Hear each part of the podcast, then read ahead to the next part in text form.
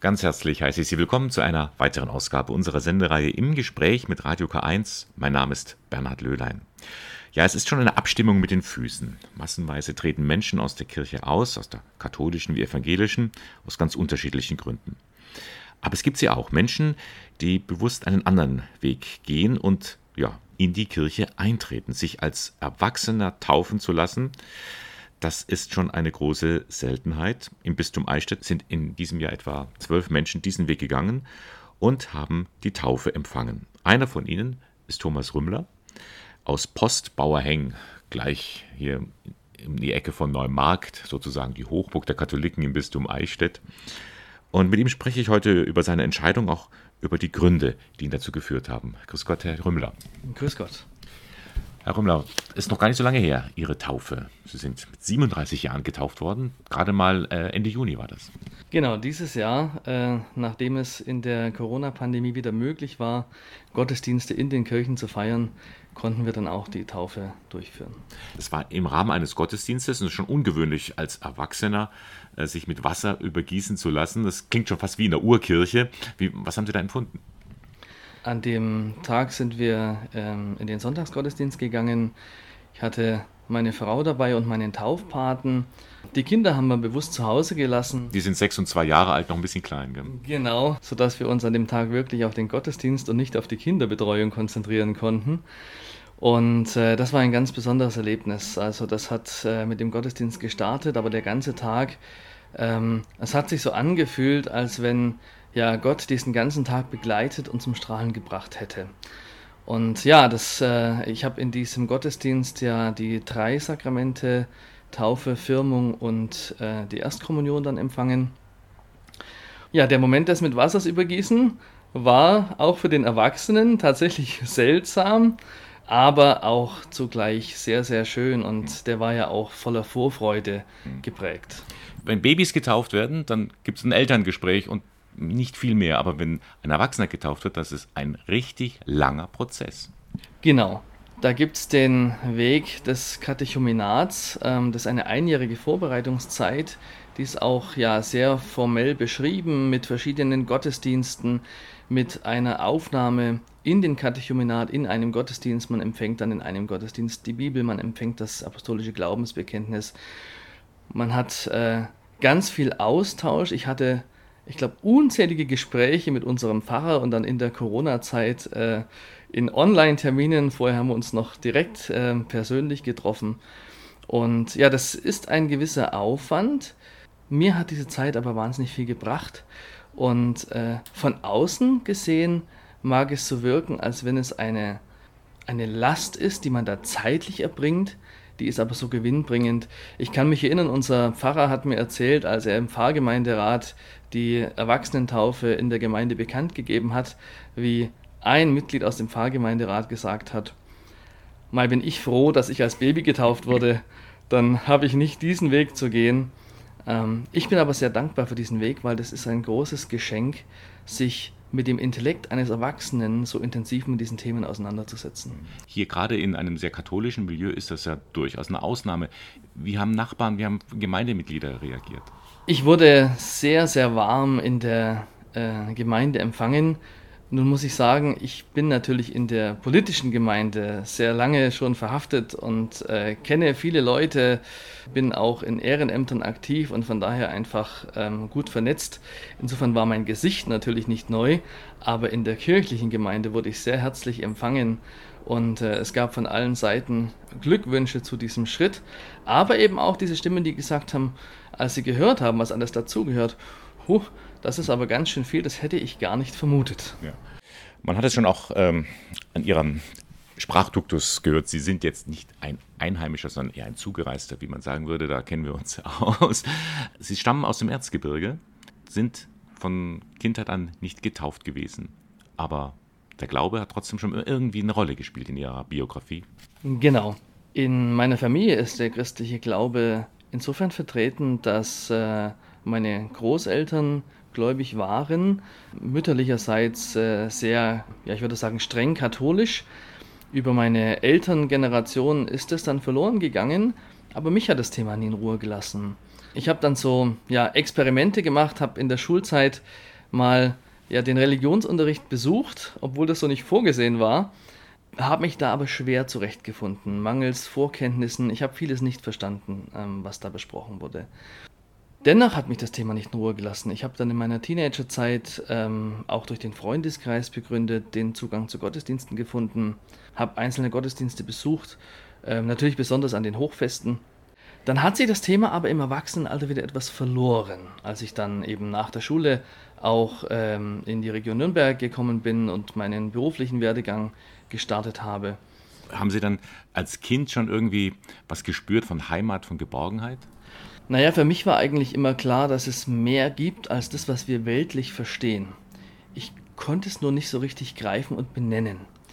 Und das war mir dann eigentlich erst möglich im wirklichen Erwachsenenalter, als ich eben mit den Kindern mich nochmal mit den, ja, mit den grundsätzlichen Fragen des Lebens auseinandergesetzt habe.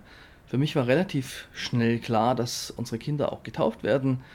In diesem Zusammenhang habe ich dann angefangen, nochmal Dinge nachzuholen, die ich als Kind ja nicht geschafft habe oder die mir verborgen geblieben sind. Ich habe angefangen, mich ähm, ja, mit Literatur zu beschäftigen, einfach in das, in das Thema des christlichen Glaubens näher einzulesen, hatte da das Gefühl, immer mehr Zugang zu finden. Und äh, ja, das hat dann darin geendet, dass ähm, für mich klar war, die Kinder haben Priorität. Ja? Wir kümmern uns mal um die Kinder. Und äh, während dieser Phase habe ich aber bereits auch unseren Pfarrer angesprochen und habe gesagt, also in mir ist die Erkenntnis gereift, dass auch ich mich taufen lassen möchte, weil ich das Gefühl habe, dass das dieses letzte Puzzlestück ist, was in meinem Leben fehlt. Sie sagen bewusst gereift. Das ist jetzt nicht so ein Erlebnis äh, wie Martin Luther, wo der Blitz in den Baum eingeschlagen hat. Sie haben das schrittweise gespürt. Das hat natürlich was damit zu tun, dass ich auch schrittweise ähm, einfach Wissen aufgebaut habe und mir es dadurch klarer war, Dinge zu benennen. Also Johannes Paul II. hat mal so sinngemäß formuliert, dass man den, den Weg zum Glauben über den Intellekt findet. Und ich glaube, das trifft bei mir ganz gut zu, weil ich mit dem zunehmenden Wissen ähm, auch mehr den Weg gefunden habe, wobei das auch ein holpriger Weg war, denn in der Zeit des Katechumenats, da hatte ich so einen, so einen richtigen Wendepunkt oder einen Meilenstein, der mich nochmal vorangebracht hatte, das war der Moment, als ich verstanden habe, dass ich nicht alles verstehen kann. Aber das ganze Gegenteil zu dem, was Sie sonst beruflich machen als IT-Fachmann, da will man ja die, den Sachen auf den Grund gehen. Aber es gibt, sagen Sie, etwas, wo es einfach nicht geht. Genau. Auf der einen Seite die Suche nach Erklärungen, die Vernunft, die Wissenschaft und auf der anderen Seite auch die Akzeptanz, dass christlicher Glaube auch ein Geheimnis ist zum Glauben gehört natürlich auch irgendwie der, der Zweifel. Sie sagen, es war nicht immer so ein glatter Weg. Gab es auch Momente, wo Sie gesagt haben, ich weiß nicht, ob das der richtige, die richtige Fortsetzung für meinen Lebensweg ist? So einen ganz konkreten Zweifel gab es nicht. Das hat aber vermutlich damit zu tun, dass eben der Weg an sich sehr langsam und lang gegangen ist und eigentlich jeder einzelne Schritt wohl überlegt war. Auf diesem Weg gab es dann auch äh, einen schönen Moment in Kloster Abenberg, an einem Begegnungstag der Taufbewerber, da ist mir das nochmal so bewusst geworden, dass das eigentlich ein kontinuierlicher Weg ist, als mein Taufpate dann gesagt hat, dass er sich sehr freut, mich auf diesem neuen Weg begleiten zu dürfen und ich so das Gefühl hatte, also neu fühlt sich das für mich gar nicht an. Es ist eigentlich nur eine Fortsetzung oder eine Vervollständigung des Weges. Insofern der Moment des konkreten Zweifels, ob das überhaupt der richtige Weg für mich ist, hatte ich, nachdem ich entschieden habe, das zu machen, nicht. Sie sind jetzt nicht mit dem Milieu katholische Kirche groß geworden. Das ganze Brimborium, heilige Liturgie, Weihrauch, das anzunehmen, fiel das Ihnen schwer? Ja, das fiel mir schwer, vor allem aus Verständnisproblemen. In den unzähligen Gesprächen mit unserem Pfarrer hat ein großer Teil nur damit zu tun, dass ich mit Fragen gekommen bin zu diesen einzelnen Riten. Ja, das fängt an, warum gewisse Dinge im Gottesdienst passieren. Wann steht man, wann sitzt man, genau. wann kniet man zum Beispiel. Ja. Genau, ja. Äh, diese Symbolik auch einzuordnen. Und da hat aber unser Pfarrer äh, ein Großes geleistet und mich da wirklich äh, von Anfang an abgeholt, mitgenommen und es erklärt. Und ähm, ja, das hat mir dann auch geholfen, das auch zu verstehen und anzunehmen könnte man sich durchaus immer wieder mal vorstellen für Gemeindemitglieder, die schon von Kindheit an dabei sind, die das vielleicht auch nicht mehr so intus haben.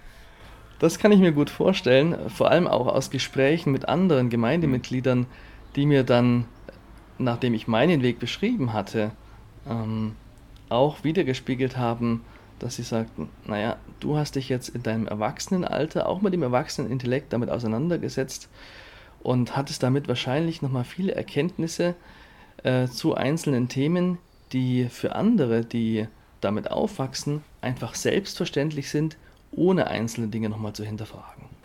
Herr Römler, können Sie trotzdem nachvollziehen, warum es eben so viele Leute sind, die sagen, nee, ich kehre diesem Verein, in dem ich vielleicht sogar groß geworden bin, äh, den Rücken zu? Das kann ich schon nachvollziehen. Es gibt ja einige Themen, die auch äh, in der Öffentlichkeit diskutiert werden, sei es die Rolle der Frau oder der Umgang mit Finanzen. Wenn man als Kind getauft wird und man da hineinwächst, ohne selbst entschieden zu haben, diesen Weg zu gehen, kann ich nachvollziehen, dass es Menschen gibt, die sich dann vor dem Hintergrund dieser Diskussionen auch dazu entscheiden, äh, aus der Kirche auszutreten, weil sie eben diesen Weg nicht mehr mitgehen können und sich da nicht mehr wohlfühlen. Aber für Sie haben diese negativen Gesichtspunkte nicht so einen starken Ausschlag gegeben? Das stimmt. Ich sehe das relativ pragmatisch. Für mich ist die Kirche als Organisation, als Institution etwas, was gewisse Regeln und äh, Werte hat, in der es aber natürlich auch alle Individuen gibt, die ja auch nicht gleichgeschaltet sind und unterschiedlich agieren. Ich kann mich sehr gut mit den Werten identifizieren. Das hat was damit zu tun, auch wie ich aufgewachsen bin. Ich fühle mich da sehr zu Hause und ähm, konzentriere mich sehr auf diese Gemeinsamkeiten, fühle mich da wohl. Das hindert mich aber nicht daran, auch anderer Meinung zu einzelnen Themen zu sein. Also nur weil ich mich dafür entschieden habe, in die Kirche einzutreten und ähm, ja in dieser Gemeinschaft offiziell Mitglied zu sein, heißt das nicht, dass ich mit allem einverstanden bin, was diskutiert wird. Und das können Sie gut in sich vereinen, dass Sie sagen, diese Bereiche akzeptiere ich und da gibt es welche, da ich, habe ich eine andere Meinung. Das kann ich sehr gut vereinen, weil das ja nicht nur auf die Kirche zutrifft. Hm. Das ist in allen Bereichen des Lebens so. In meinem beruflichen Alltag gehöre ich einer Gemeinschaft an im Unternehmen und da gibt es unterschiedliche Meinungen. Das ist gut so, dass diskutiert wird, um am Ende ein Ergebnis rauszukriegen. Und ich muss nicht immer der gleichen Meinung sein. Im Privaten genauso. In, Im Bereich des Ehrenamtes genauso. Ich bin immer in Gruppen oder in Gemeinschaften unterwegs, wo es doch gut ist, dass es unterschiedliche Meinungen gibt. Frisch getauft sind Sie. Wie leben Sie jetzt Ihren Glauben hier im Alltag und konkret in der Familie? Ja, kaum verändert als vorher. Also der christliche Glaube spielt bei uns zu Hause eine doch relativ große Rolle, also sei es von den Tischgebeten angefangen über mit den Kindern natürlich ein, ein Gebet, ein Gute Nachtgebet. Ähm, was stärker geworden ist, ist das Leben der Hauskirche. Das hat aber wahrscheinlich weniger mit der Taufe zu tun, als mehr mit der Corona-Pandemie. Ich kann mich erinnern, wir haben mit den Kindern im Wohnzimmer auf einer Decke auf dem Fußboden gesessen, die Musik über YouTube, die Texte vorbereitet, mhm. äh, eine Kerze in der Mitte. Das waren ganz tolle Zeiten. Das hat sich verändert. Was sich noch verändert hat, ist natürlich die Eucharistiefeier. Das heißt, ich war natürlich vor meiner Taufe auch in Gottesdiensten, aber dieses sakramentale Erlebnis blieb mir natürlich vorenthalten. Und das ist jetzt schon mal auch ein Quantensprung, würden Sie sagen, die, die Eucharistie ist für mich so zentral wichtig? Ja, das äh, sehe ich so ich erlebe das, dass mir der Gottesdienstbesuch Kraft gibt. Ich, ich kann nicht genau sagen, ob das mit der Eucharistiefeier allein zusammenhängt, aber das ist für mich auch nicht so wichtig. Wichtig ist, dass der Glaube in Gemeinschaft für mich Kraft gibt. Die Gemeinschaft, das ist ja so auch so ein Punkt, wo viele sich wohlfühlen in der Kirche. Und man weiß ja, wenn man ehrenamtlich irgendwo mal dabei ist, schwuppdiwupp wird man eingenommen. Und äh, wenn da jetzt einer mal kommt, der frisch getauft ist, ist Erwachsener, jawohl, wo können wir den jetzt überall brauchen? Sind Sie schon in Anführungszeichen vereinnahmt worden? Naja, vereinnahmt würde ich nicht sagen. Aber es ist natürlich ähm, bekannt, dass ich äh, ein großes Hobby habe, also in, in meinem Umfeld bekannt. Äh, das ist die Musik. Und ähm, da wurde ich auch vor meiner Taufe schon angesprochen, aber das hat sich jetzt natürlich fortgesetzt, dass ich zum Beispiel auch äh, Kindergottesdienste musikalisch mitgestalte, was ich natürlich sehr gern mache. Mir macht das Spaß. Ich engagiere mich grundsätzlich gern für die Kinder. So war ich eben auch im Kindergarten in allen Jahren im Elternbeirat tätig, war zuletzt der Vorsitzende dort vom Elternbeirat. So habe ich natürlich nicht gezögert, auch Ja zu sagen zur Mitgestaltung der Kindergottesdienste in Form der musikalischen Begleitung. Klingt alles so, als wäre das wie ein logischer, konsequenter Schritt gewesen, diese Taufe. Definitiv. Und ähm, Dieser Schritt gibt mir Zufriedenheit. Ich hatte es vorher gesagt, für mich hat es sich so angefühlt, als fehlte dieses kleine Puzzlestück in meinem Leben. Und ähm, rückblickend kann ich sagen, das Puzzle ist jetzt komplett. Sehr schön. Herr Rümmler, herzlichen Dank, dass Sie uns ein bisschen was von Ihrer Lebensgeschichte erzählt haben. Jetzt habe ich zum Schluss noch eine Bitte. Wir haben ein akustisches Poesiealbum und zum Abschied darf unser Gesprächspartner immer einen kleinen, einen kleinen Eintrag hineinschreiben bzw. hineinsprechen. Was wäre das für Sie? Da nehme ich ein Bibelzitat, was mich selbst in meinem Leben sehr geprägt hat.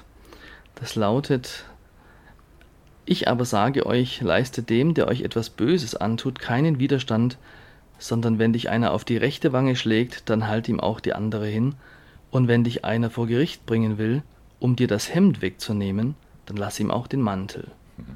Und wenn dich einer zwingen will, eine Meile mit ihm zu gehen, dann geh zwei mit ihm. Das bedeutet für mich zum einen eine gewisse Warmherzigkeit und Großzügigkeit und auch das Verzeihen von Fehlern anderer und äh, ja, das nicht so übergenau zu nehmen, sondern auch mal über etwas hinwegzusehen. Denn wenn jemand sagt, geh eine Meile mit mir, dann geh ruhig zwei mit ihm. Thomas Rümmler, herzlichen Dank und Ihnen alles Gute. Danke Ihnen auch.